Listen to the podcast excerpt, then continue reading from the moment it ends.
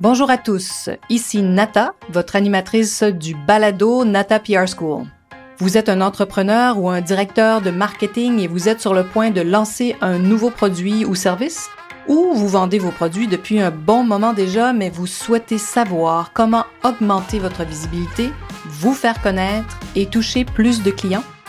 Chez NataPR, nous traitons tous les jours avec de vrais clients et nous vous enseignons des solutions RP faciles, amusantes et honnêtes. Vous apprendrez ici les étapes simples pour combiner la force des relations publiques aux médias sociaux dès maintenant. Suivez-nous.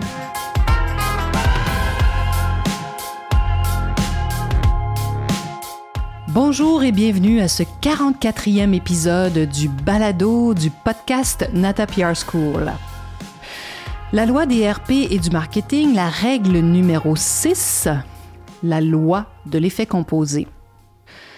C'est une règle qui s'inscrit, mais au cœur de notre profession des relations publiques et qui me passionne. Elle est aussi vraie en marketing, bien sûr, mais elle se pratique un peu différemment. Alors, euh, on connaît bien sûr hein, l'effet composé sur nos placements et nos économies. Cette loi est aussi très puissante en communication.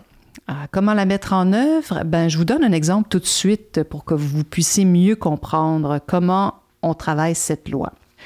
Alors, euh, un client nous a un jour confié le mandat de faire connaître les avantages des fenêtres en PVC. Euh, le PVC peut sembler une matière un peu euh, passée date, vieille, pas intéressante. Pourtant, elle peut être très intéressante. Hein. Ça peut sembler peu attirant peut-être. Alors donc, on a décidé de travailler sur trois axes. On a proposé à notre client le premier qui était, saviez-vous que les fenêtres en PVC sont vertes? Je ne m'étendrai pas sur le sujet, mais comme le PVC est éternel et dure très longtemps, hein, on, pense souvent que le bois, par exemple, que les matières naturelles, c'est ce qui est de plus éco-responsable, mais sachez que le PVC est une solution extrêmement intéressante. Donc, notre premier axe, hein, saviez-vous que les fenêtres en PVC sont vertes? Deuxième axe, les fenêtres en PVC, un choix créatif et tendance. Parce qu'on l'ignore parfois, on peut vraiment faire des formats de fenêtres, euh, mais vraiment euh, très créatifs avec le PVC. Les limites sont beaucoup plus euh, éloignées qu'avec le bois même. Alors, donc, il y a ça qui est très intéressant. Donc, l'axe premier était les fenêtres en PVC sont vertes, le saviez-vous? Deuxième axe, les fenêtres en PVC, un choix créatif et tendance. Et notre troisième axe, les fenêtres en PVC recommandées par les experts. Vous voyez un peu? Donc, trois axes complètement différents qui nous amenaient à raconter des histoires aussi sur chacun de ces axes-là. On pouvait avoir deux ou trois communiqués sur chaque axe. Nous avions bien sûr aussi créé un calendrier autour de tous ces communiqués avec vraiment une séquence particulière. On avait choisi des moments aussi pour parler de, du côté vert, par exemple, au printemps, etc. Donc, on avait vraiment fait un travail de réflexion, vraiment un travail stratégique pour pouvoir bénéficier de l'effet composé. Hein, il faut savoir que lorsque vous envoyez votre communiqué, je le dis souvent, il n'y a personne qui l'attend de l'autre côté. Il n'y a pas un média qui l'attend, il n'y a pas un influenceur qui attend votre information. Il est tout à fait possible hein, que des journalistes soient intéressés par votre premier communiqué même, mais qui réagissent uniquement au troisième envoi. Pourquoi? Parce que, bon, ils ont parfois sur la table d'autres histoires, d'autres dossiers vous pouvez être, euh, avoir une chance inouïe, avoir un timing fou. C'est sûr que, bon, euh, quand on suit les tendances, parfois, on peut tomber euh, et envoyer de l'information à un moment qui est vraiment très recherché. Donc, votre histoire peut tout à coup s'inscrire dans ce qu'un média recherche, mais c'est n'est pas toujours comme ça. Alors, rien de plus efficace hein, pour un sujet tel que le PVC qu'une communication sur plusieurs axes pour bénéficier de cet effet composé de cette loi numéro 6. J'aime souvent demander d'ailleurs à mes amis ou à des gens que je connais euh, s'ils ont entendu parler de certains des clients avec qui on travaille. Si la réponse est oui, ben, je leur demande ben, où avez-vous entendu parler? Où avez-vous lu? comment comment connaissez-vous cette marque? Pourquoi vous la connaissez? Si leur réponse est euh, oui, je connais, mais bon, il me semble avoir vu ça quelque part, avoir lu sur le sujet, j'en ai entendu parler, mais je pourrais pas être certaine. Peut-être à la radio, peut-être à la télé, j'ai vu ça dans un magazine, sur un blog. Voilà. alors vous savez que l'effet composé fonctionne. On est bombardé d'informations. C'est fou en ce moment tout le contenu que les humains créent à travers toutes les plateformes. Donc, quand vous avez une personne, un ami qui vous dit oui, j'ai entendu parler de cette marque-là et qui ne peuvent pas identifier où, vous savez que vous avez bénéficié de l'effet composé. Il y a un réel équilibre euh, à trouver entre comment faire parler d'une marque, hein, de ses créateurs, de ses nouveautés, juste assez avec une fréquence qui fait en sorte que la marque entre dans l'esprit des gens. Il n'y a rien de mieux qu'une répétition intelligente avec des informations pertinentes pour mettre en œuvre la loi de l'effet composé. C'est ce que j'adore faire. D'ailleurs, moi, je, trouve ça tellement intéressant de travailler sur des, stratégies de qu'est-ce qu'on va choisir de communiquer et quand.